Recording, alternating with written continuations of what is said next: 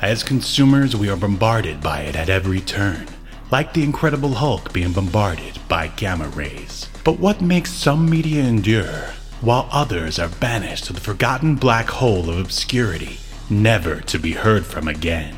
Who or what decides this? Hetero life mates Steve and Yahel want to know, and they want to know now. This is Obscurity Now. now, now, Now.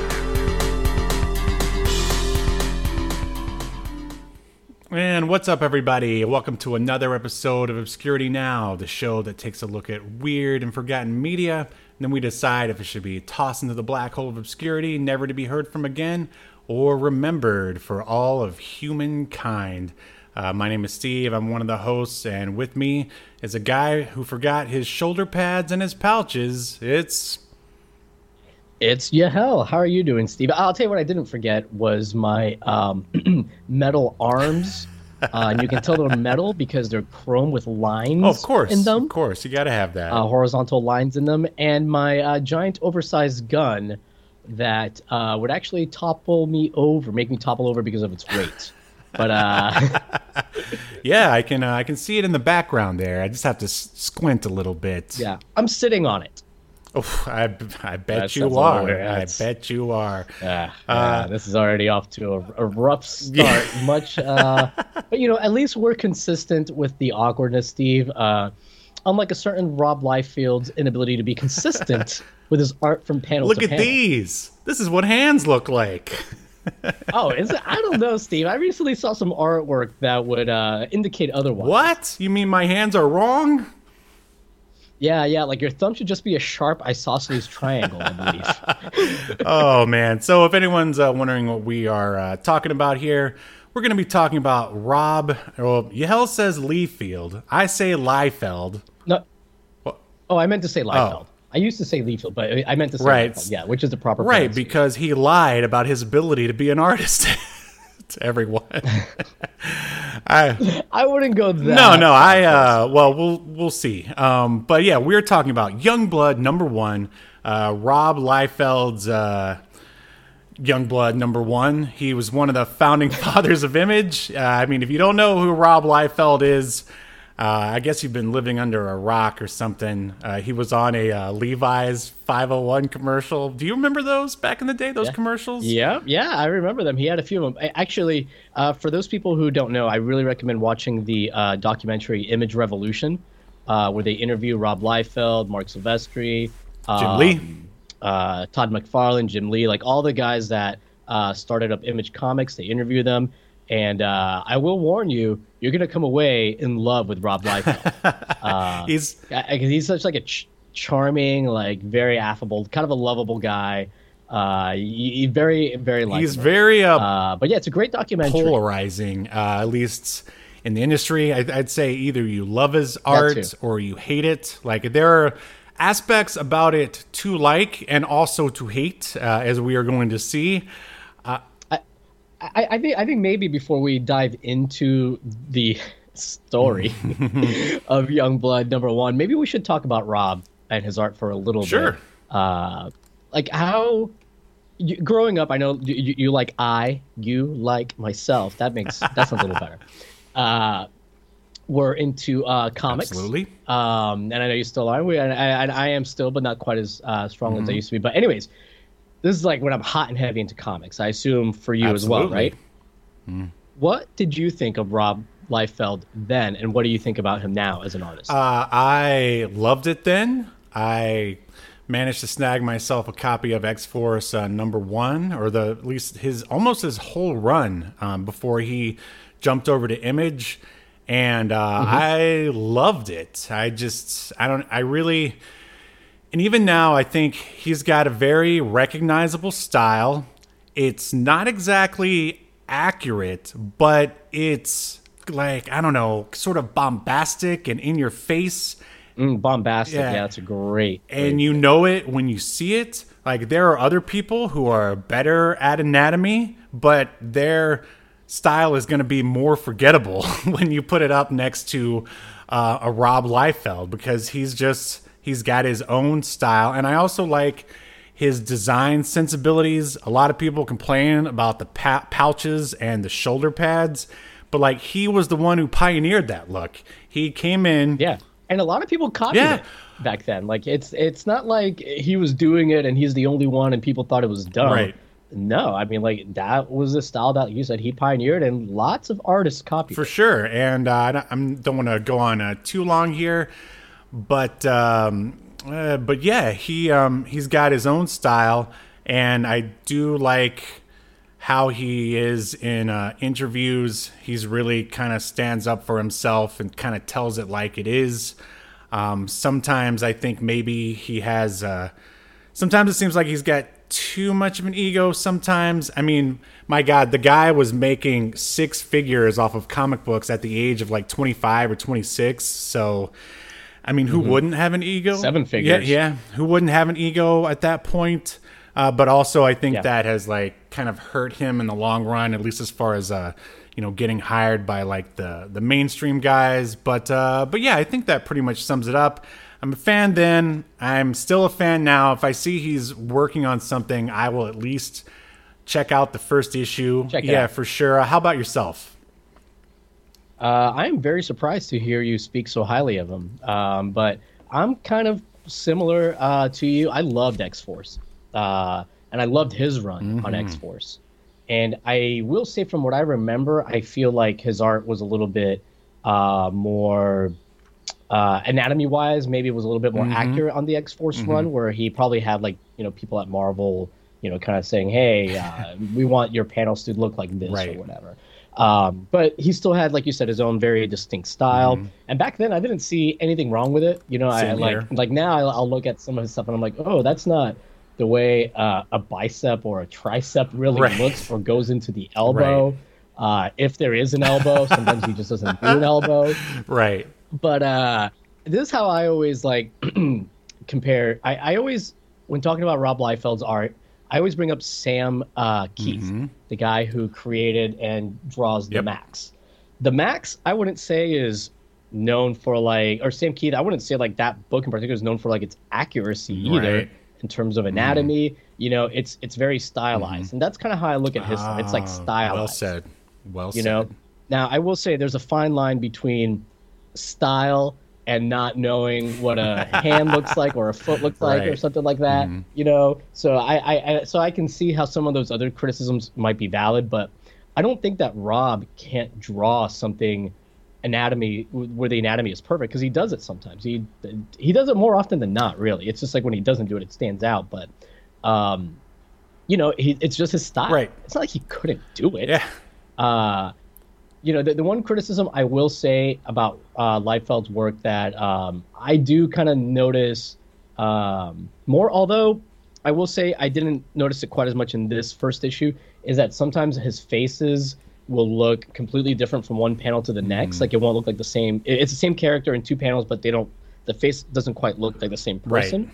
Um, so I, I saw I've seen some of that before, definitely in his art, but otherwise, I think he's a great artist, and I think Steve he draws the best teeth in all of comics. You will not find anyone who draws a mouth of teeth. I am I'm being serious. Like as we'll go through this issue, well, look at these teeth. They're they're beautiful all throughout. There's like a weird, uh, and we're gonna point it out here. There's also, yeah, he does do a lot of teeth, like a, a lot of like grunt, maybe too many teeth. Maybe too many. yeah, a lot of a grunty face. I remember that's one that he does a lot. And there's one here where he like went into way too much detail on this guy's open mouth. It's like this massive open mouth um, that we're gonna see here uh, in a minute. because he's great at teeth, man. Like he really is. He's great at like the inside of mouths. Like he's so good. He'll put extra teeth. But I love it. It looks. I thought. I think it looks cool the way he does it. Yeah. Um, but yeah, I, I, I like Rob Liefeld. Uh, he doesn't draw a lot of backgrounds. Uh, No. he's obviously more so into drawing characters. Uh, but yeah, we, we should probably get into And it. uh, just to sum up here, I think he works best when he has someone else taking maybe taking more control over because he does a lot of his own like plotting for the stories, and then someone else will come and do dialogue. Like uh, it's better if he probably lets uh, someone else do more of that. I would say. Uh, Like you mean have somebody else also do the plot? Yes. Yeah. Oh, one one hundred percent. Um, but uh, yeah, yeah. Let's uh, let's dive uh, deeper into Youngblood number one here.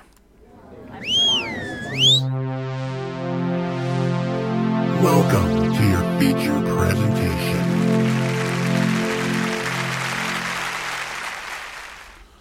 All right, here's uh, Youngblood number one, which uh, was a flip book, which uh, I forgot, and apparently uh, Yahel said he forgot too. Uh, Yep. it, it's weird, like just making one super team was not enough for one Rob Liefeld. He, I guess, all right. So they're both young blood, but you have a, an away team and a home team, which just seems unfair. It's like the, the away team has to go all over the globe while the other guys just hang out and I think they're in like Washington D.C. Uh, Something like that. yeah. Um, but uh, yeah, just for some a little bit of a background on the issue here. Um, the premiere date was uh, April uh, 1992 for at least Youngblood number one. Now, what I didn't realize when I was uh, looking up some info here was that this is actually not the first appearance of Youngblood. They actually made their uh, debut as a backup feature in uh, 1987 in something called RAMM, R A M M number one. And then before the next month, appearing in the one shot uh, Megaton Explosion number one. And then uh, later appearing in, uh, and then later you get this book here in 1992. Uh, and then Youngblood was, uh, let's see, uh, originally published, blah, blah, blah, blah, blah, blah, blah. Okay, yeah, we don't need to know that stuff. But, but yeah, did you know that this wasn't um, their first appearance ever? Uh, now that you mention it, yes, I did know about that. Uh, that it wasn't their first appearance. Mm-hmm. Um, so yeah, so that's just video power, baby. so, Uh, uh, call back to uh, previous week's episode. yeah, yeah, a nice shirt, by the way. Um, I, I remember it Oh, from thanks. I liked it so much from last week. I just decided to wear it again. Me too, out of nowhere. Yeah, I also decided Definitely that. didn't record these back to back. No, definitely not. So, uh, for a quick synopsis here, um, for the because as we said, this is a flip book. It's the away team and the home team, which man, I don't know what he was thinking, but uh, so here's the synopsis. I think for, he was going for like the you know how X Men had a blue team and a gold team. right, and there was there were Avengers two different books. and Avengers West Coast. Yeah, there were two different books there as well. Um, uh, but anyway, so for the synopsis for the away team, it's the President of the United States has vowed to send in forces, but remains silent on whether they will be superhuman or not. I wonder. A reporter on the scene has no news, but he is led away by government agents as the Youngblood away team jump out of a plane.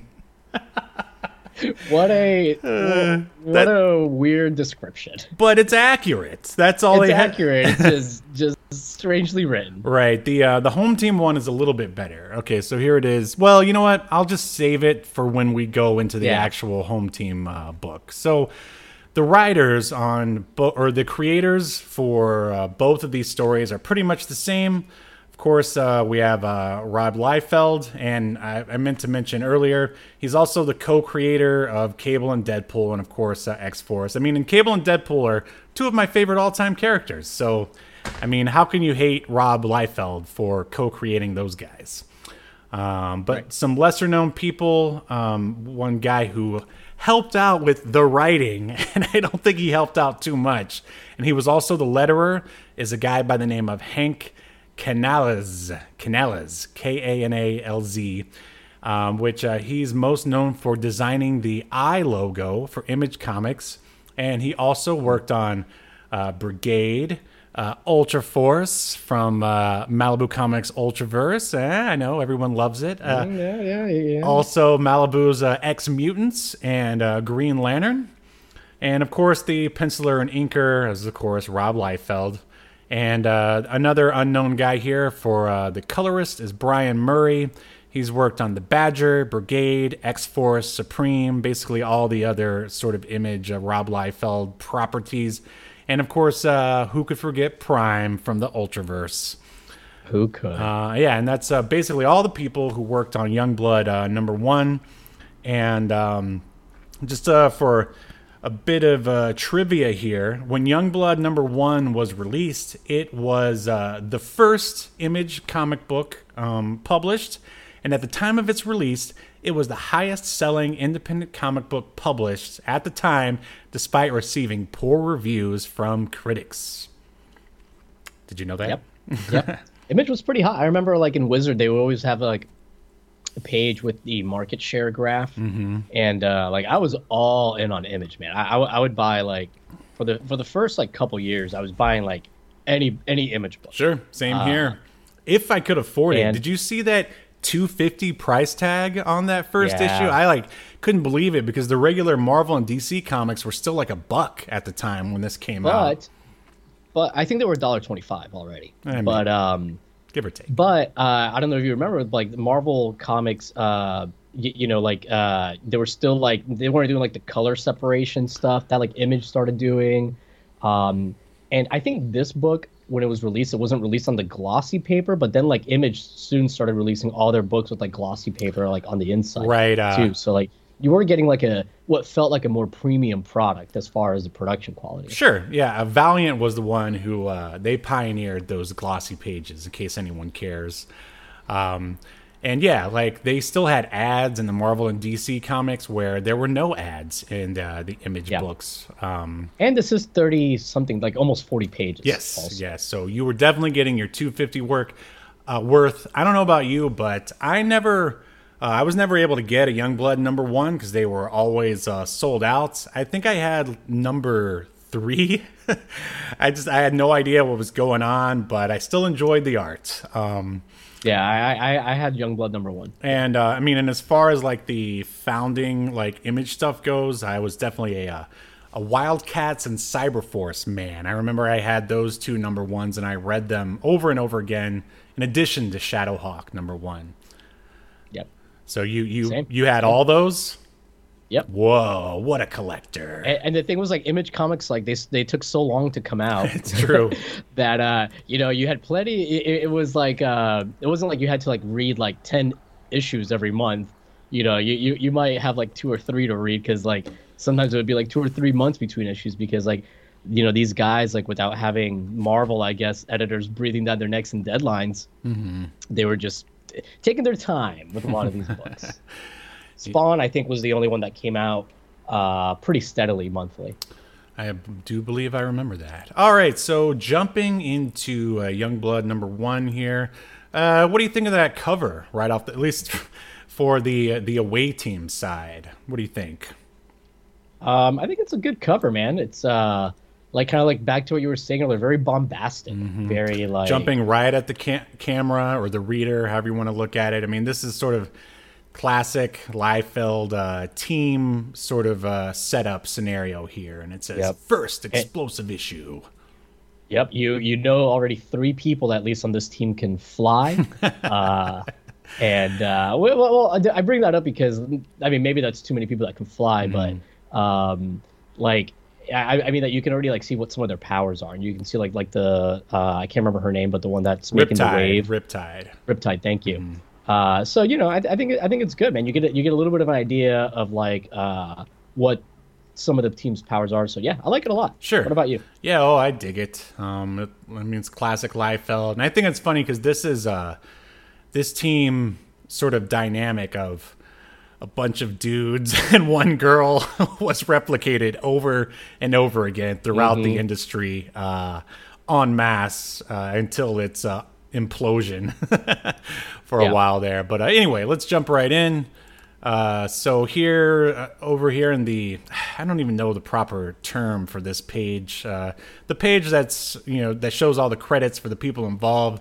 They uh, show you the basically the cast, the the name of the team right here, and we've got uh, Brahma, the strong guy, Riptide, the aforementioned uh, girl making water, Photon, who kind of reminds me of Fire Lord. Do you know Fire Lord from uh, Marvel? He hangs out with the Silver Surfer a lot. No. Uh, well, no big deal. And then uh, Psi-Fire, which it's really interesting how this uh, this story ends. Sentinel, Yeah, yeah. who was the leader, and uh, Cougar, who looks a lot kind of like a mix between Feral and Shatterstar from Yep, from X That's Force. exactly what I thought. Yeah, yeah, and that's Uh, uh, maybe not some of the most n- not super creative names. Mm-hmm. I, I will say right off the bat, uh, like I mean, Brahma. I guess it's supposed to be like a big and strong, like a Brahma bull.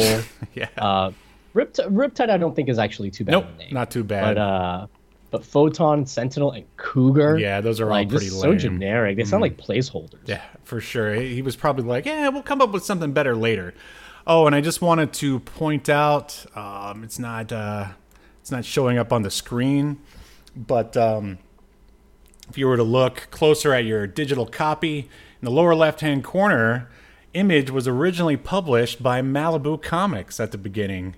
Um, Yep. And uh, but they eventually just I don't know they sold so much they just went off on their own. So just more. Uh, Yeah, they ended up dwarfing uh, them. Uh, kind of like what I, I think I was saying. I don't think I finished my thought about it when I was talking about Wizard and like I would show the um, uh, market share that each comic book company had, Mm-hmm. uh, the percentage of the market every month, and you like every month you'd see like Image grow and grow, and Malibu like decrease and decrease. No, uh, I won't listen to it. I won't believe it. I mean, that's just, this is the numbers, baby. But uh, at one point, I remember like Image. I they maybe they even overtook DC, but uh, Oh, I- yeah. I, know they got really close From- to either overtaking them or they did overtake them, and they were like not that many percentage points behind Marvel for a, a little while. From what I was reading, uh, when they were with Malibu, Malibu ended up with 10% of the market share at one point. Uh, yeah. Um, but Yeah, it's not bad. That's not bad at that's all. That's great. Or Uh, the, yeah, yeah. absolutely. Uh, so yeah. Anyway, hopefully now you can see the the old Malibu Comics logo, which looks like McDonald's um, before they changed it. Um, okay, so diving into the comic. Oops, wrong way here. Okay, so we open with a um, sort of news report, and um, they're just talking about how Hassan Hussein, which definitely isn't an a- analog for Saddam Hussein, has uh, invaded Cairo or something, and um, the government wants to do something about it. So the president says he's going to send in a team, and uh, he's at a press conference, and one of the uh, reporters is like, "Is this team super powered?" And he's like, "No comment," which is always that's a question that should always be asked at any press conference, no matter what it is. Are they Right, super right. Is this team powered? super powered. yeah. So the um, reporter uh, keeps talking or whatever. They say we're uh, connected via satellite. Oh, it's SNN, which definitely isn't CNN in any way. Right. So we move on. I gotta get these control. All right, and we get a giant uh, two-page spread. Some classic Liefeld going on here. um, are you are you able to see it on your end, Yahel, at this point? Oh, I'm um, I'm actually following along. Uh, Oh, good. My, uh, Great. own digital copy. So uh, Great. So yeah, we see the um, the the two page spread of the team here, and yeah, just like in the synopsis, they're jumping out of a plane, and yeah, Yeah. the um, oh, what's the word? You know, the um, the proportions here are kind of all over the place, because you've got this guy uh, Combat. Who, for whatever reason, I guess he's not part of the regular away team because he's also mentioned in being a part of the uh, home team. And yeah. next to and he's not listed with the team and like in that Right. white black and white page. Exactly, and he's sort of like uh, crouching next to Sentinel, who is flying out of the plane, and he just looks massive next to Sentinel. Yeah. It's like it's weird. He's squatting in midair. It's looked like he's about to take a dump, like on uh, the Middle yeah, East it- here. It's weird. It's Mm-hmm. weird. Like I, I, yeah. Did he come from a different plane? Like it's. I don't know. It's almost like Rob forgot that he was gonna include him in there. I was like, oh shit. Yeah. How, am I gonna fit this guy in here? I would say that he uh, photoshopped him in, but they didn't have Photoshop back then. Um, and then they've got all these uh, rando little green guys um, jumping around. I guess that's supposed to be like additional sort of government support. Um, yeah, I mean, additional U.S. military. other than the proportions, uh, like what do you think about this two-page spread? I mean, other than the proportions, it's a pretty cool panel. You know. I agree. I agree. Um, so uh, moving on. Let's give me a minute to adjust here. I really need to. All right, there we go. And um, so yeah, now we are. Uh, uh, the team has touched down. I mean, basically both these stories are just like just little, short little like basically missions. They touch down immediately. They start uh, wiping out uh, the bad guys, and they're trying to sort of quip and talk about, I guess, what the mission is. They're talking about uh, the briefing that they went through in combat. He's just this like hard, like Punisher dude, and he's like, briefing didn't say there would be this many, and Right. uh, and then the the Cougar guy, he's like, eh, let me see if I can do a voice for him. He's like, ah, combat. oh wait, no, no, that's Starscream. What am I talking about? Combat. You'll find the briefings never do. It's like, well, now you two know we have to secure the perimeter stat. Uh, that's what uh, Sentinel, their leader, is telling them. So of course, all right, great. We have at least like a basic objective for what they have to do. And Right. uh, and then combat is like, hey, I'm not complaining, Sentinel. I got more toy soldiers to play with. And uh, and he Sentinel replies, "Well, war's just a big game to you, isn't it?" And he goes, "Yep." So I guess they're trying to establish the the personalities here, um, which I mean, I'll at least give them Right, which is yeah, I'll give them credit for that. Um, everything looks good here. I mean, at least as far as the action. I mean, I'd say Rob Liefeld definitely does good with uh, action. Of course, combat Mm-hmm. still looks massive for some reason. I mean, look at him standing above Cougar, which you could assume that Cougar's supposed to be small, kind of like um, Wolverine. But uh, again, combat just Yeah. looks massive. Well, I think here. combat is supposed to be massive. Ah, I guess so. But I thought he was like the gun guy. I because they show him next to near Brahma, and he's like, uh, "Well, we'll just move on and take a look." So uh, here, the the fighting continues, and this is funny. Uh, Cougar says uh, he basically has like a battle gasm and goes, "This gets me pumped." and um, he's uh, again jumping toward the uh, the camera, and um, they're just uh, I mean doing more battle basically. There's really not much more to say Yeah. here.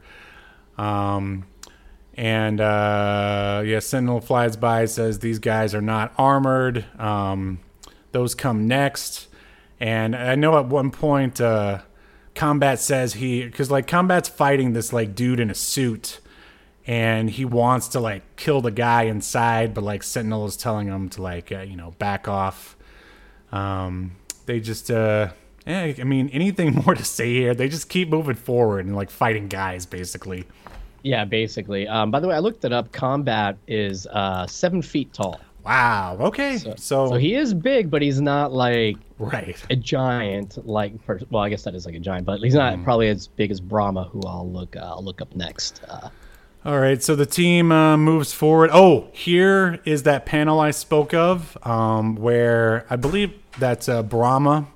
He uh, has uh, his mouth is just massive, and Rob thought to draw the inside like lines and the teeth and everything. and he yeah, it's a little weird. Uh, and he says, "These soldiers are worse than flies." And below him is Riptide. How would you describe her eyes there, Yahel? And uh, please feel free to be as racist as possible.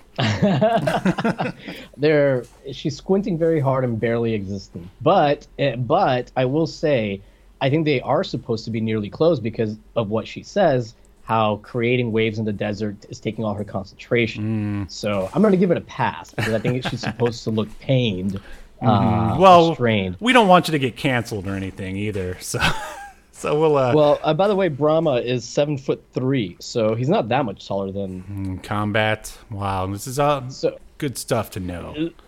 yeah, Uh, so yeah, there's a really unfunny quip here by Sci-Fi or yeah, Sci-Fi, who says, uh, "I should have bought this land. I've always wanted beachfront property, babe." Uh, talking about Riptide, she's like making a big wave in the middle of the desert. Um, yeah, there's a lot of unfunny quips here. Sort of, very, I would say, very similar to the writing in one video power almost. yeah. Um, so they continue just wiping out dudes. They're in, infiltrating uh, Saddam, I mean Kassam's uh, like um, very sort of uninteresting compound here. It's the mo- yeah, as we've said before, Rob Liefeld doesn't care about environments. He only cares about the characters for the most part. Um, They uh, wipe out some tanks, uh, moving on, and uh, ooh, th- then uh, they throw a little monkey wrench. They as they're trying getting closer to the compound, all of a sudden they uh they like sort of cringe in pain. And uh, for some reason, it doesn't affect Sentinel. I guess because he's part robot. They never really explain anyone's powers or anyone's origins at this point. I assume they do that later. He goes, uh, Sentinel goes, nice touch, Hassan. An energy field that disrupts the synapses. They never would have thought of it, but then again, they don't have to, which is Yeah, I don't. I don't really get I don't that, get at- that either. Yeah, either. Um, so moving on, and um, then Psi-Fire says they don't know what I. Th- and this is when it gets really weird. So I guess they automatically. Oh no, they're not inside yet. Uh, Psi-Fire says they don't know that I could have taken you, you talking about Hassan, out from the states. Just saying that he, just by staying in the U.S., I guess by using his mind, he could have taken out Hassan. Right. And Hassan is standing right there again, kind of like Big Boss or Mr. Big from Video Power. He's right there. like we never got like a uh, sort of introductory panel of him like um, doing anything Right. or yeah he just shows up and he's surrounded by uh, dudes in um, uh, metal like sort of uh, almost e-frame type uh, robot um, armor and he uh, then Psi-Fire continues to say but i wanted to do this personally. And yeah and here comes the the spot where um, combat is fighting the guy and um, they with cougar and they're taking him down. And um, he says uh, hold on let me get to it. Um, this scum is no brother of mine. I'm built for this. I'm built for combat so he says his own name and it, it is and that's uh yeah and this Steve, did you notice that Rob forgot to either draw or ink the line, like the um, the his singlet on his left shoulder, and like they ended up just coloring it, but there's no Oh. outline for the singlet. Oh, that is bad. That- when he does wear a singlet, that yeah, that's man, he's like all shoulder pad and cable arms. This combat guy. yeah, yeah. Um, but uh, Which you know, I, some people might say, "Oh, he's ripping off Cable," but like Rob Liefeld created Cable. yeah, I mean, yeah, yeah, yeah. So, eh, Well, and, and of course he you know borrowed a lot from the Terminator to do that, but that's okay. Um, fair, fair. And so yeah, combat continues to battle the uh, the armored dude, and he he goes, "I want the satisfaction of kill. Get up! I'm not done with you." And then along comes Cougar and goes, "Combat. He's only a grunt. He's not worth it." this isn't Katella, which I think is funny because I'm just like, I guess that's supposed to be some uh, I don't know his planet where he's from, and I also think that's interesting because uh, during my uh, research I discovered that um, Rob Liefeld is from um, Orange County, I think specifically Anaheim, and uh, one of the roads over there, like near Disney, is called Katella, and I was just like, Oh, he- interesting. Did he throw that in there just to sort of reference his like hometown or whatever? Probably. So, um, But uh, I, I, but I assume, I guess the assumption is Katella is either a place where there's like a lot of war Right. that combat is from, or fought there, something like that. So I mean, again, I will give give uh, them credit for trying to give us some character establishing stuff. Sure. Even if the execution is a little clunky. Oh, oh, absolutely. So yeah, I guess Cougar was able to talk him down. So he just puts his uh, helmet on, and then they run towards uh, the camera, uh, in order to.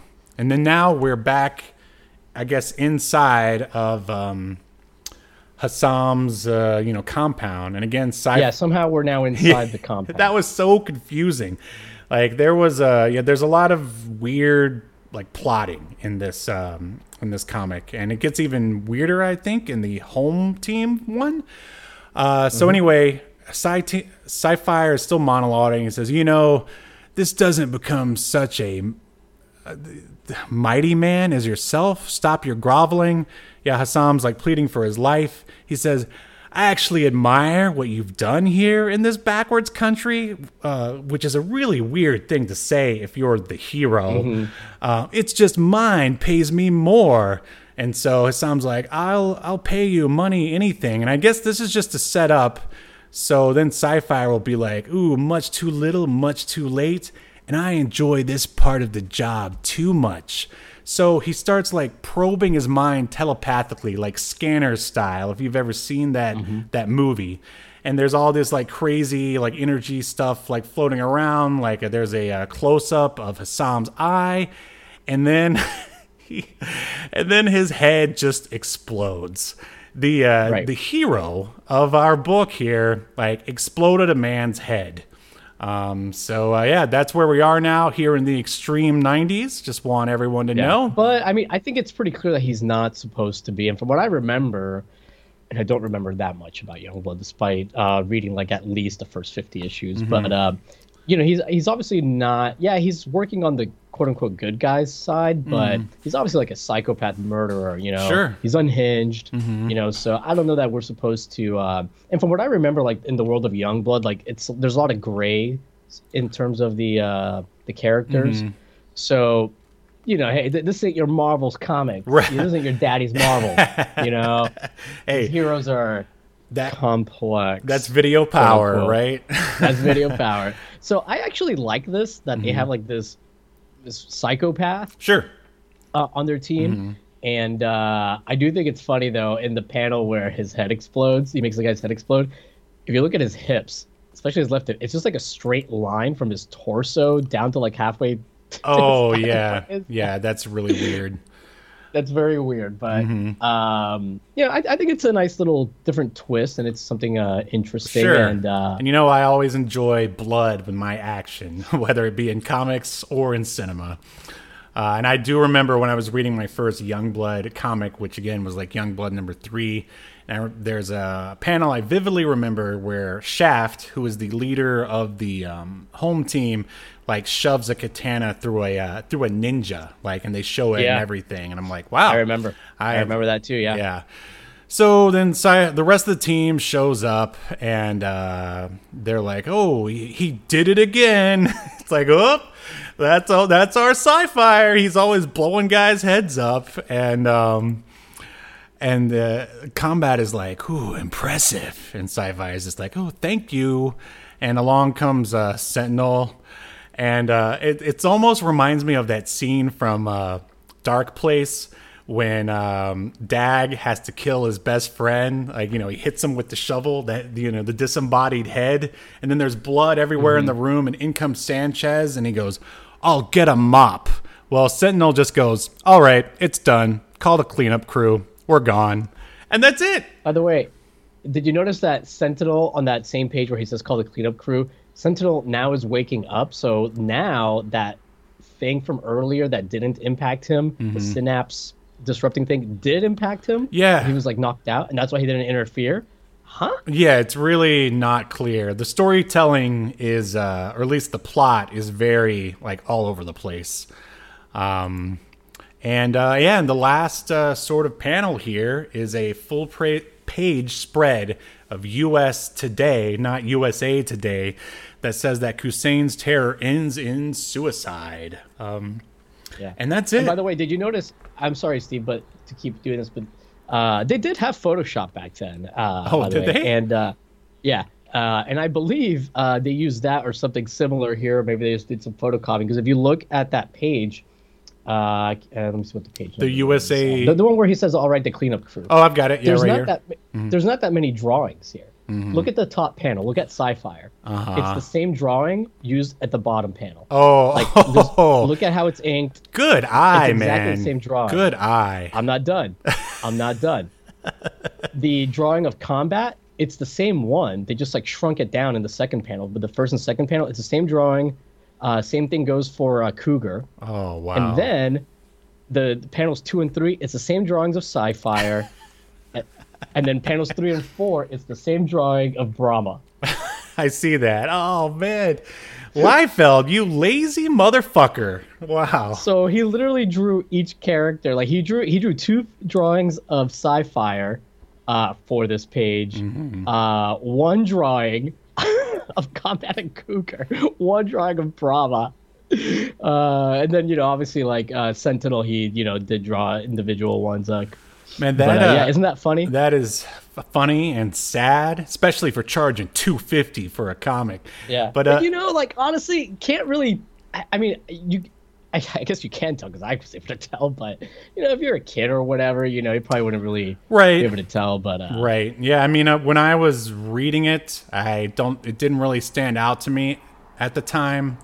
But uh, wow. And also another thing that I think is funny is sort of the facial expressions on a Sentinel here. It feels very like anime, like Dragon Ball Yeah. Z. Like it got really cartoony for a second there. Um, But. Uh, but yeah, that is the end of um, the away team story. And uh, now we find ourselves. Did you? uh, Sorry, Steve. One last thing. No. Did you notice that on that final page Mm-hmm. with the uh, U.S. Today or whatever, uh, that at the bottom there's like a dig at Marvel Comics. Yeah.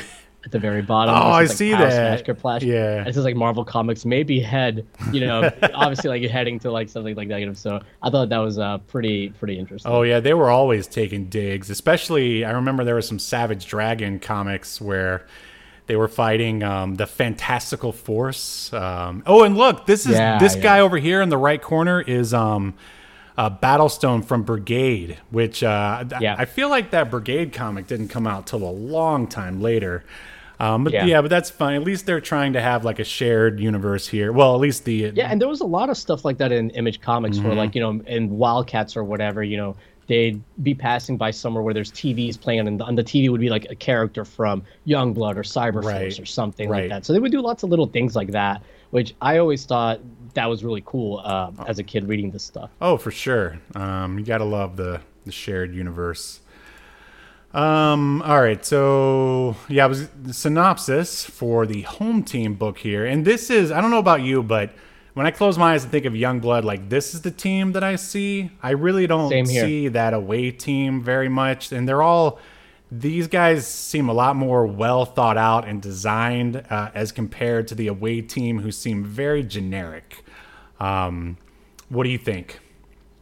Uh, yeah, I totally agree. Uh, this was always like, this is the team I think of. Right. Um, and Shaft is always what I think of when I think of the leader of Youngblood. Yeah, same here. So uh, here's the synopsis for uh, for the home team here.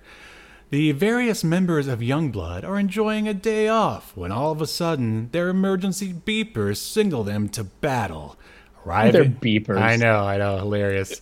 Arriving at HQ, they discover that Strong Arm and Gage of the Four are sabotaging a Youngblood transport in an effort to free their colleagues Starbright and Deadlock. Youngblood hits the ground running, and Diehard seems to take great satisfaction in pounding on Strong Arm. They just gave away the entire story. Um, but Yeah, sure did. all right, let me. Uh, I mean, there's no reason for me to look at these notes anyway. So, okay, moving on. We get, uh, much like with uh, the other book, we get um, sort of a roll call here. It starts with uh, Bedrock, um, who is the the strong guy of the home team, or the strong guy who's actually a X Factor character, no, uh, uh, who's the strong man. He's uh, made of rock, as you might imagine, and then you we're all familiar with that hilarious combat. I guess this is his regular team, and uh, Yep. uh, Chapel, who I remember he makes like a cameo in the Spawn animated series at one point, which we're going to be Oh, yeah, talking yeah. about soon coming up here.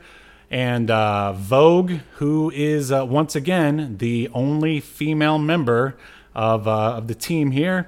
And uh, Die Hard, who's basically like Deadpool with a color swap, if, if this was a video game. And uh, Shaft, who was not the black exploitation uh, character from the 70s.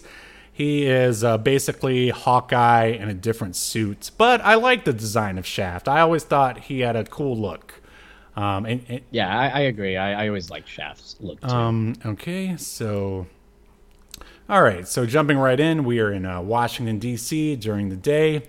Uh, Shaft, who uh, man, right here in the third panel, he just he looks a lot like Gambit without his head sock, or Shatterstar. Mm, yeah. This is uh, definitely um, a Shatterstar looking uh, dude here, and um, he's hanging out with his girlfriend, who says that she is a uh, a DA, and um, you know what are they talking about here? He's Shaft is like, oh, I, I would never miss a lunch date with my with my girlfriend and um, she says like you nail him and we jail him.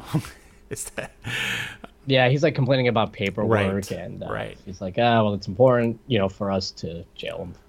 We need your paperwork. sure? They're uh, they're at a mall, a very sort of oddly designed mall. It looks more like I don't know the Danger Room from X Men or something. And um, like out out of nowhere, this um, I guess he's a purse purse snatcher. He's or he's still something, and he's just running. So of course, uh, Shaft. He's so. Uh, you know, um, virtuous that he leaps into action. And here in the second panel, what do you think of these proportions here of Shaft? He's, uh, for those of you who are just listening, he's like jumping to the side. His foot is supposed to be, I guess, pushed, um, extended toward the camera slash reader. And I I don't know. Why don't you take it from here? Yeah, like his left leg is supposed to be like behind him. Yeah. So like it's kind of like I guess like lunging forward, but also jumping to the Mm-hmm. side. It appears that he's broken his leg at his calf. uh, uh, and he wears very, very tiny, tiny shoes. Yeah, small and uh, yeah, this is I would say a, a definite sort of show of Liefeld's like uh, the things he hates to draw because those hands are pretty awful too. Like the fingers, his hands are like smaller. I feel like than they should be. The one that's towards the camera is decent, but the one that's in the background, look at that. It looks like a duck foot or something, or a lizard claw or something.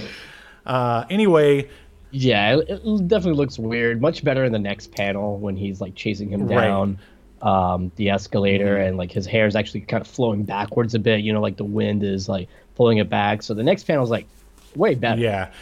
uh, but uh, yeah, Although, oh, go ahead. although now that I'm looking at this next panel, the perpetrator that he's catching looks very tiny.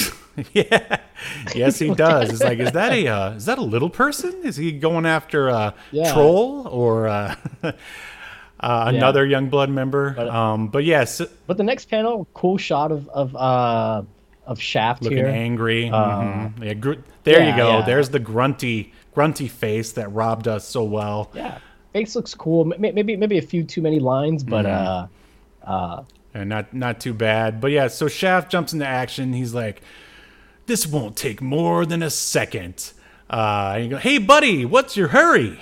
Tis the season for giving, not stealing."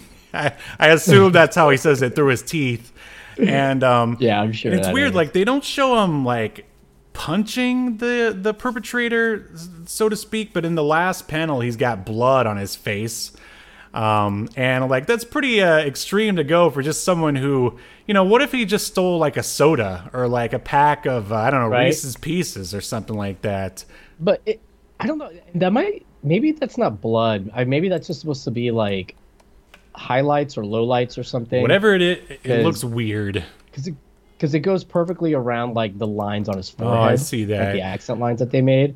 So I think it's supposed to be like a shadow hmm. or something. But then on our next page, whatever it is, doesn't look no, good. no, it does We not. shouldn't we shouldn't have to wonder what it is. And on our next page here, we see that there is a, a sniper, and he actually says, That's it, Shaft. Beat the tar out of the innocent, harmless boy. Don't pay any attention to the real threat above you. He's like, why couldn't he just they do the um, you know, the the thought bubble? Like, why does he have to say this out loud? Like, that's just Yeah. that's bad, like '90s cartoon writing. Like, some this should be since For this sure, is a sure. premium premium like indie comic it should be a little bit better uh anyway so it, it appears this uh, purse snatcher or whatever he stole was just a ruse so this sniper could just kill shaft out of nowhere and i guess shaft's real name is jeff so someone off panel goes Mm-hmm. jeff above you i love it he's just like eh? the look on his face like God, I don't. What does that? What does that look say to you in the third panel? I don't know. uh, like like he stepped on something. I, don't know. He heard a weird. He I don't- stepped. He stepped it- on a Lego. Uh, and he go, "Eh?" And immediately, I mean, I guess he is supposed to be looking surprised. right? And there's a little bit I- of you know- that. you know what it is? What? if the bubble said something besides A, it would be way better. It would. because that's what throws it Right. off. Or if the bubble just wasn't even there, Yeah, yeah, yeah. and it's just him turning around, like looking like, you know, like gasping kind of a thing. Then it I works. agree. Um, so immediately, and again, uh, I guess you could say this is indicative of comic book writing in the '90s.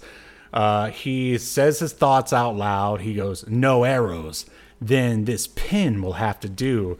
So he throws a push pin, and I get it. They're trying to show off Shaft's abilities.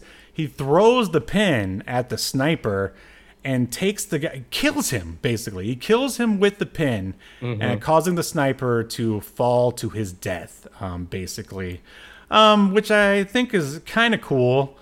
Um, but I feel like maybe the execution wasn't the best. Like maybe if there was a close up of the pin, like sort of penetrating the guy's neck or something. I don't know. It just shows him from a distance or basically from Shaft's POV. The sniper just sort of tumbles down and dies.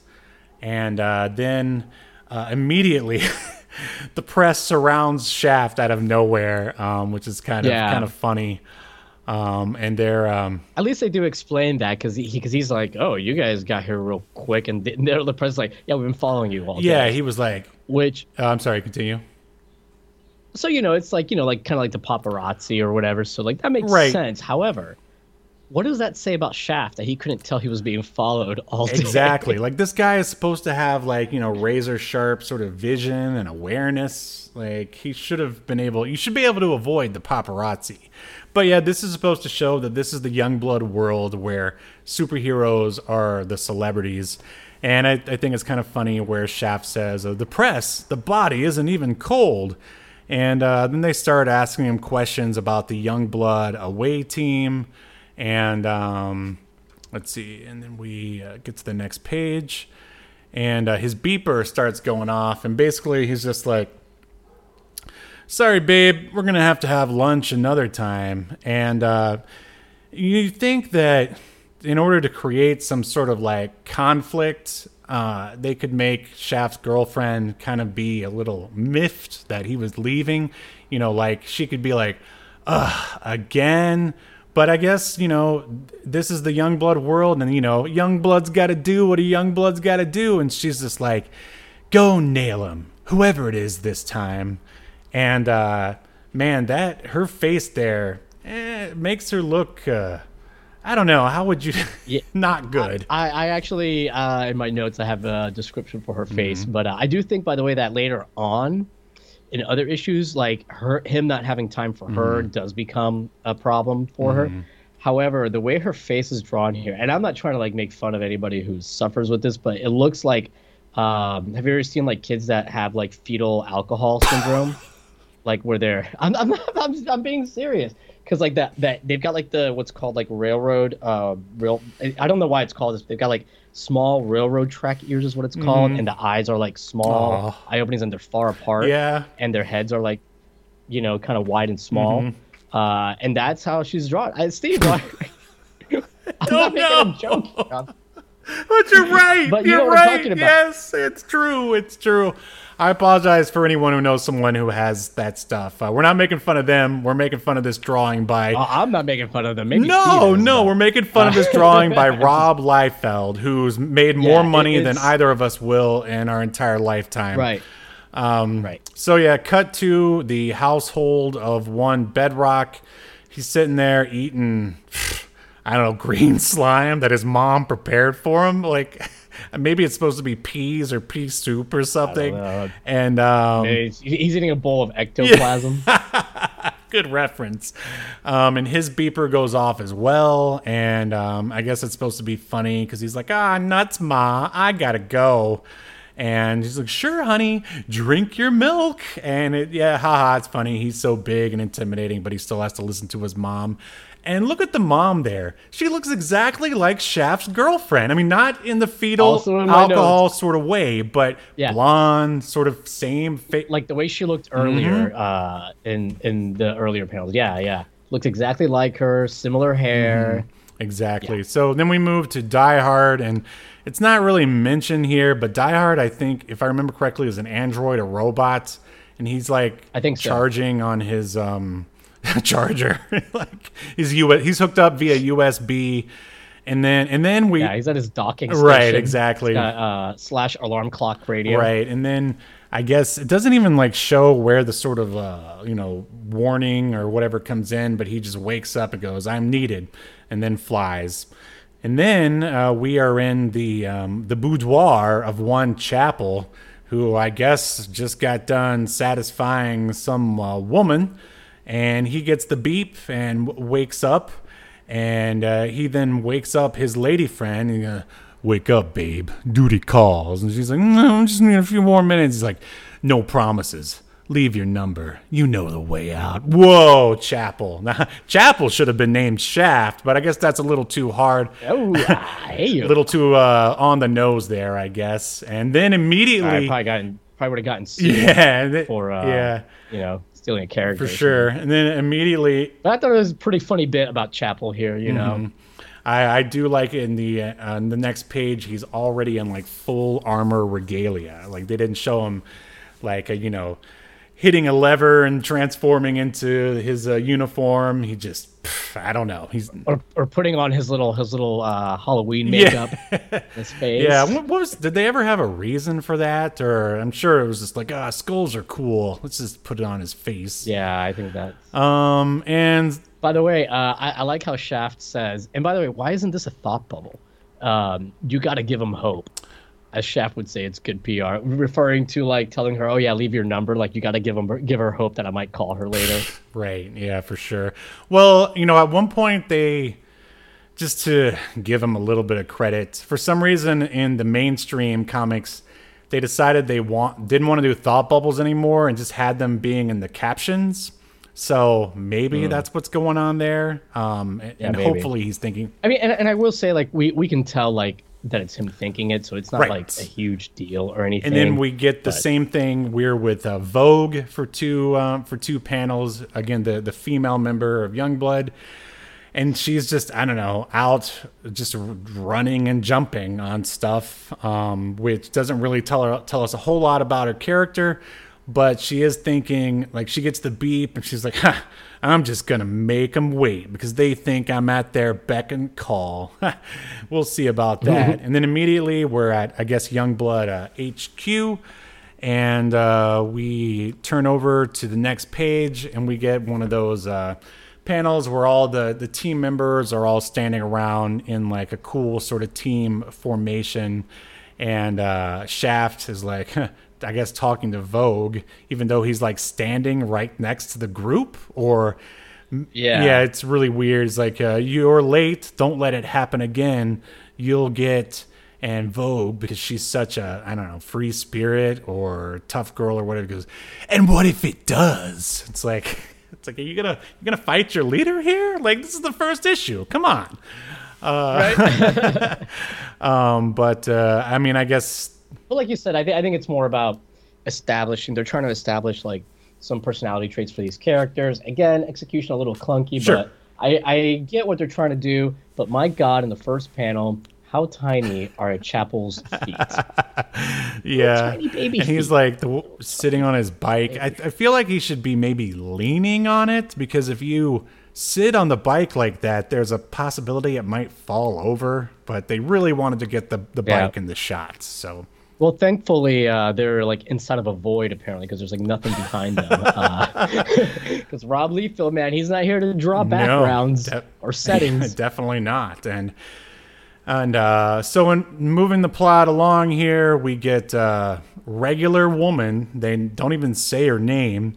Is uh, reading off of a computer. I guess she's the Uhura of uh, of Youngblood. Should I uh, do the Star Trek connection? No, I'm not gonna. no, no. Um, but uh, she says one of their transport vehicles is under attack. Uh, IDs are coming in now. It's strong arm and Gage. Whoever said that needed to, I guess it was regular woman, needed to yell it so everyone in the void could hear it. And uh, Right. Die Hard says, It's an escaped attempt. Um, didn't we put those two away? And then the last panel is Shaft going, All right, let's move it. Move it, move it. Uh, cue that move it, move it music. and uh, so now we're at the aforementioned uh, escape area. And um, we are we see Strong Arm and Gage, who look like they easily could have fit into uh, X Force. Um, Yep. Or Youngblood. well, right? I mean, well, that's where we are. And uh, I, oh, I, I mean like as part of like. Of oh, teams. sure, yeah, yeah. It's kind of hard to tell a difference between the bad guys and the good guys with um. In, in fact, I would argue that uh, Gage has a cooler design than some of the members. Oh, of I agree. Oh, that, that's a good point. And I, I really sort of like the last panel here where um, Strong Arm, at least I assume that's, no, I mean, he'd pretty much have to be. He Yeah, he'd he rips off the, the door of the jail cell. And I, I don't know, Yeah. just a classic Liefeld here. Looks uh, pretty cool. And uh, And not and not that your bad guys, not that your villains shouldn't have cool designs or anything like that, because you don't want your villains to look like shit Mm-hmm. either. You know, yeah, I, I- I'm just saying the uh, quality in designs uh, for for Gage is better than so a, lot right. better than some of the other right. I, definitely better than the away team. I'll tell you that. Um, so they spring the two dudes, and I forgot uh, this uh, deadlock guy is uh, ends up being kind of a good guy. He's on the. Did you ever read Bloodstrike? Yeah, rub the blood. yeah, you got to right. Mm-hmm. rub the blood. I mean, that's not just a term for like uh, chronic masturbation. It's it, was on the uh, the cover of the of Bloodstrike, and if you rubbed the blood on it, it disappeared or something. I never rubbed it, so I never found out if it actually worked. Um, but yeah, he was um, he was on that team, so I don't know. Maybe they didn't decide if he was good or bad or not. But anyway, he's here with this other lady who I've never seen before. And um, just as they free him, bam, in comes uh, Die Hard, immediately taking the fight to one strong arm. And he says, uh, This makes us even, which I guess is cool because it says that they have a history and I guess they've fought before. Although, wouldn't it make more sense to have Badrock be the guy to fight Strong Arm? You know, strong guy versus strong guy, just throwing it out there. I guess, but I I guess he's also Die Hard was also looking for revenge. Sure, I mean- or to get him back. By the way, can we talk about uh, the body position? The I, I I guess Die Hard is a contortionist. Oh man, I Uh, didn't even see those feet before. Oh man, you are Yeah. an eagle eye today. Man, that looks awful. Uh, oh, Yeah, well, Steve, as a as a former comic book artist, uh, right. uh, no, but yeah, like it, he looks really. Now, I guess we can always say, hey, he's an android, mm-hmm. so he doesn't need to. You know, maybe he's can move in ways that the human body normally wouldn't be able to. But like, I'd be distracted if I'm on the team, if I'm on Youngblood, and I look over and I see his body has done this. I'm like, are you okay? And then look at his arms. It's not even just his legs. His arms are like turned around. The, they're like they've like rotated at the shoulder Yeah. or something. They're like back. And just to drive this further even home for the the listeners, he's basically like he landing on the ground or he's flying through the air crotch first almost. Like is that how Well, I guess the point is like he like hit him like this. Right, yeah, you hit him like this, but then the way the legs are folded back, it's like he's in like a perfect, almost uh like an arrow, and like there's he's folded back. Well, I, that's I mean, what he you- is, If you look, if you look at the lines behind him, the idea is that he swooped in, like fly, right? and hit him. But look at his what would be his left arm. Uh, you know, we're looking at it uh, to the right here. So, Steve, for his shoulders to be like, that's what I'm saying. The arms are like backwards. For his thumb to be Um, there, he'd have to have done. This. So Die Hard is a uh, pretzel robot, basically. Like, oh Yeah. man, Yeah. So, that's anyways, just uh, a little something I noticed. Uh, oh, that's awful. Wow, that is awful. By the way, why did they give those android abs? That's what uh, It's what the ladies liked back then when they were reading Young Blood, I guess. Yeah, you want to make sure he's got a sexy body. Yeah, you gotta appeal to the the huge female audience back then in the '90s. Uh, so, Yeah. but at least we get a much better sort of panel next of um, Die Hard knocking Strong Arm uh, sort of to the camera or to the lower right, uh, which I mean I think looks a lot better. What do you think? Uh, yeah, no, totally agree. Looks much, much better. All right, and uh, Die Hard once again says, uh, "I've been waiting for this day, and this time you won't be as lucky." And that's the end. and the weird thing is that Yeah. they didn't even have a. Uh, usually, in most comics, you get a box like right down here, the the lower right, that says. See us in uh, 30 or 90 days for uh, as the Youngblood home team continues to wail on Strong Arm and so and so. And they just didn't bother with anything. The very next page is like a sign up to the Rob Liefeld or Liefeld fan club. Like, Yeah. man, like Which is very reasonably priced, to be fair. It was like four dollars annually or something like that. But can you just imagine, like, let's pretend that we were the age we are now, or maybe even not that. Maybe we were in our 20s. We had already mm-hmm. been reading comics for a long time, and you hear about the formation of this, uh, like, all the best artists at Marvel. They leave Marvel and they're getting together and they're working on stuff. And oh man, is it to be crazy? And oh, here's the first book. It's Young Blood number one by who? Rob Liefeld. Man, that guy was the best on X Force. Like, I can't wait to see what's going on. Oh, oh, there's a fight, and then, oh, that, that's it. that's it. It's like, yeah, it's so random, right? Like I, I almost wonder if our copy, our scan is missing something. no, no, But, uh, it's not. Why? Why would it come? Why would the Rob Liefeld fan thing be here? Like, I've, I mean, and plus, Yeah, it's it's- 38 pages, so uh, I don't like.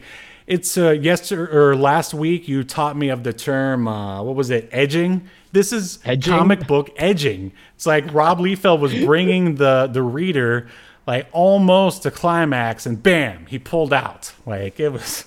Well, hey, now, now you're gonna want even more. Just think about it. Now, next issue when you do climax, it'll be even stronger and harder. but it wasn't it wasn't even creating like intrigue it was just hey it started a fight and then just ended like they could have Yeah. ended with like uh, i would say the way the way i would end it maybe you've heard of my crowd-funded comic escape to earth like but you know i would say traditionally it would end with um you know maybe die hard takes like a, a big fist to the face and then he's like on the ground, maybe reaching to the camera. It's like, oh, my circuits are fried. Oh no, like what am I going to do? Yeah, like yeah. that sort of thing. You know, maybe Die Hard's gonna get beat, and it'll make you want to tune in uh, next week, uh, or you know, or with Image's case, like you know, six months from now when the next issue comes out. quarter. Yeah. And like, man, what's gonna happen to Die Hard? Is he gonna die hard? um, I guess I'll have to wait for the next winter solstice to find out. yeah, but uh, but wow, like, and again, this was the number one independent comic at the time. I mean, the guys that like First Comics and Pacific, they must have been like just so angry that uh, they're like, ah, this image and this Malibu are taken away from our numbers, or maybe even Dark Horse. I'm sure they were around at this point. Yeah, Like, yeah. They must have been so mad, and then they read it and they're like, oh, well, the art is good, but God, this story is abysmal. Like, what's the industry coming right. to? Um, but wow, what a time uh, to be a comic book fan uh, back then. Uh, what a bunch of interesting Yeah. stuff. But uh, whoo, well, um, yeah. All right. So that, ladies and gentlemen, uh, let me see if I can get back to like a cover here. Nope, that's not what I wanted. Is uh, Young Blood number one. Um, wow. Uh, anything else to say, Yahel, before we uh, render a verdict? no, no, I'm uh, I'm ready to render the verdict. All right, sounds good to me. Remembered or moderated? That is the question. Whew. So, Yahel Velazquez, or should I call you by your young blood name, Vice? You would just be Vice, right?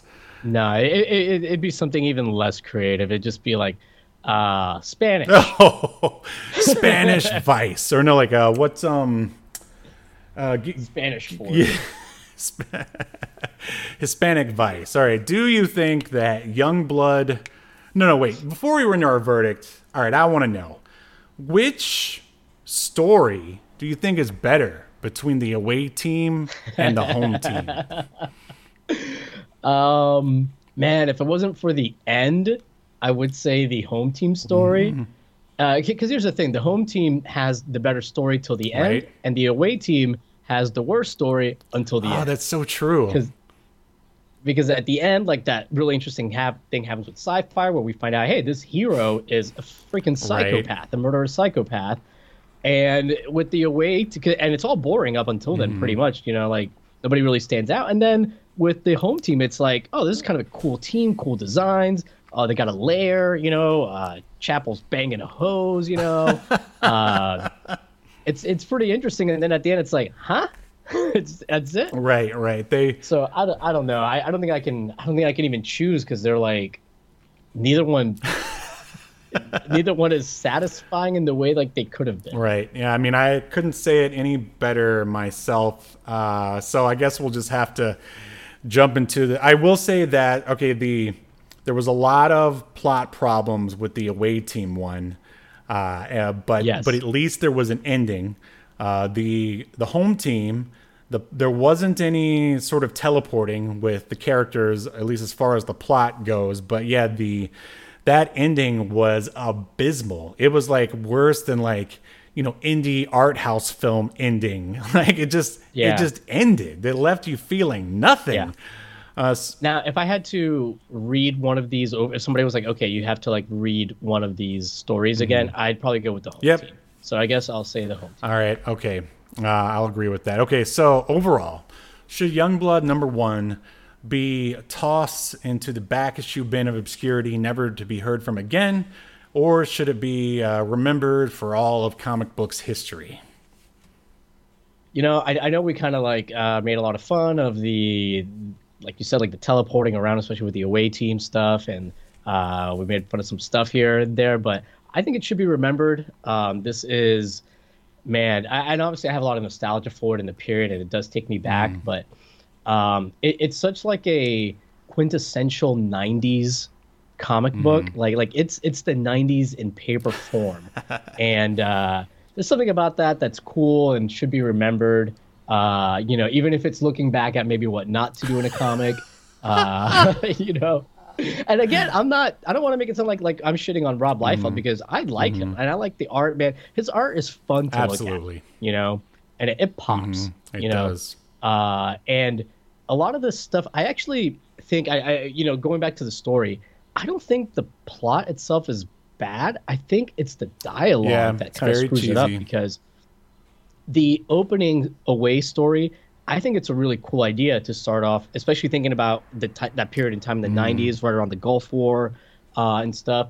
To think about like, okay, this is something where there's something going on in the Middle East, and you know the president's got like this the government U.S. government has this team, but they don't the president doesn't want to say like what kind of force we're using. Mm-hmm. Right. Like there's a lot of like cool ideas there. It's just like the dialogue is executed in a clunky manner, Mm-hmm. and I assume as far as the plot, Rob was probably like, oh yeah, hey, I want some uh, banter between Combat and uh, Cougar, uh, and then the guy that wrote the banter sucked at Right. it. You know, sorry if you're listening to this. I hope uh, you're not, but it just I hope know, he is. I mean, not. Uh, I mean, uh, it's no offense to him, but I mean, I just hope he's listening because that would. But oh, yeah, I just want anybody to listen. Right. No, no, but I, I think like, and to his defense, this is that was kind of typical of '90s too. Some of the banter here, so I mean, it is also like a bit of how things were back then. But anyways, long story short, yes for me. How about All you? right, I uh, echo a lot of the sentiment that you said there. Uh, it, I mean, back in the '90s, it was all about the art, and the story was last. Like as we, as Yeah. I talked about in the, of course, it's not an IMDb, um, like sort of like the credits of the comic. Neither of these guys are particularly strong uh, writers. Like, I mean, and if you go back and think about who the big writers were in the '90s, it's like at least in the mainstream, who can you? There's like Peter David, like he did mainstream stuff that was good. Uh, um, Chris Claremont. Yeah, yeah, Chris Claremont, and though, but those guys were, you know, cashing checks by the big guys, and I'm sure, Yeah. you know, Rob and the rest of the uh, the image dudes, they probably were like, oh, you know, I'm we're we're I'm a pretty big deal. I can I can do this writer thing, no problem, and uh, which you know ended up a lot of these books. They definitely suffer in the story department, but uh, but But you know, Steve, and just to play devil's advocate here, I, in Rob's defense, you know, Rob's not saying I'm a Mm-hmm. great writer because he got somebody else to do the writing for him. He, but and I can see how Rob would say, "Hey, I've created Deadpool, Mm-hmm. I created Cable, these like big characters uh, that are super popular, so I know how to create characters and uh, what personality traits they should have." Right. So I could see how he's like, okay, well, you know, I can definitely like come up with like some plots for these characters. I just need to let somebody else do the writing. So I I I, I think in Rob, the the problem with Youngblood, I really think is the dialog Mm-hmm. itself more than anything. I mean, there's obviously like the non-ending ending for the home team that's shit, but uh, I, I don't I don't know what happened there. Right. I think it probably would have, I would say, benefited him, but I mean, it was already a huge success. But if he just would have done one full comic instead of this flip book uh, gimmick. Um, but uh, but yeah, so yeah, writers in the '90s were an afterthought. Uh, but yeah, Rob's art, if anything, it's uh, memorable. I would all, almost compare his art to like Nicolas Cage, who uh, all of his performances are memorable. Uh, you know, it might not be the best like all the time, Right. but it's memorable. You'll always remember a Nicolas Cage performance, and you will always remember uh, a Rob Liefeld comic because of his uh, art style. So yeah, just to sum up here, um, and uh, he, it may not deserve it, but yeah, I definitely want to uh, save it as well. I I could never think about uh, I can never not think about comics in the '90s and not think about uh, Youngblood and Rob Liefeld because he made it. he made he Yeah. was the nine he was '90s comics for sure. So in that regard, I will uh, definitely save it. It would have been interesting if maybe they would have gotten maybe a more seasoned writer if they could get like uh, I mean, and Alan Moore actually worked. He like wrote the Wildcats like later in his career, but I, I feel like maybe when they were starting out uh, Image, maybe they were thinking like this was going to be their chance to like sort of do almost kind of do everything. Like, uh, you know, it's like, I'll Yeah. get this guy. He's going to sort of help out with the writing, but like, this is my indie film. This is my vanity project. Like, I'm going to do everything. And so, yeah, anyway, long story short, we are saving Youngblood, and here's the bumper. In accordance to Obscurity Now, the most important streaming YouTube podcast in all of the internet, you shall be remembered. Yes. Good show. Good, good show.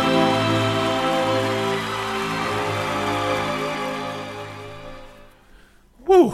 Well, uh, that was definitely fun for sure. As uh, reading any Rob Liefeld comic is, I can only imagine like maybe if uh, someone was maybe more of a serious artist, maybe if they were r- not saying that you aren't or any of us, but maybe someone who was more classically trained reading one and they're just like, ah, God, the anatomy, the hand, the foot. Or, Right, But then you get the other good stuff like the action, like the, the design of the characters. Like, so it's a give and take. It's a give and take.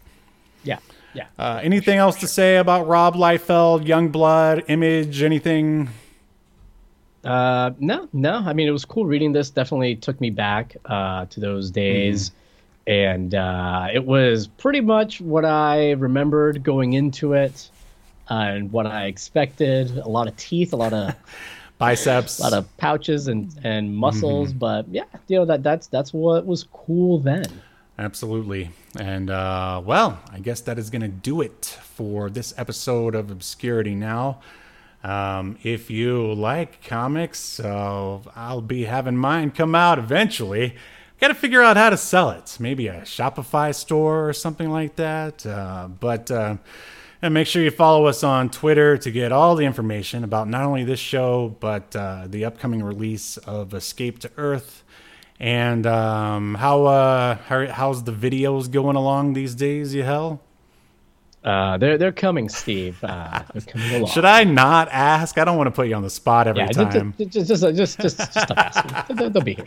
All right. Well, that's our show, everyone. Uh, make sure you join us. Uh, maybe next Sunday. Uh, we'll have to talk about that as we will continue to discuss even more obscure media only on Obscurity Now. See you next time. You've been enjoying Obscurity Now, a podcast that's recorded live to tape and streamed to Twitch and YouTube. Subscribe so you never miss an episode or hilarious quip. Take us with you by following the download links provided in the show notes to wherever you get podcasts. And take notice of our various social media links if that's what you're into. I'm not here to judge. And make sure you join us live next week at 6 p.m. Eastern, 3 p.m. Pacific as we continue to discuss more obscure media only on Obscurity, now.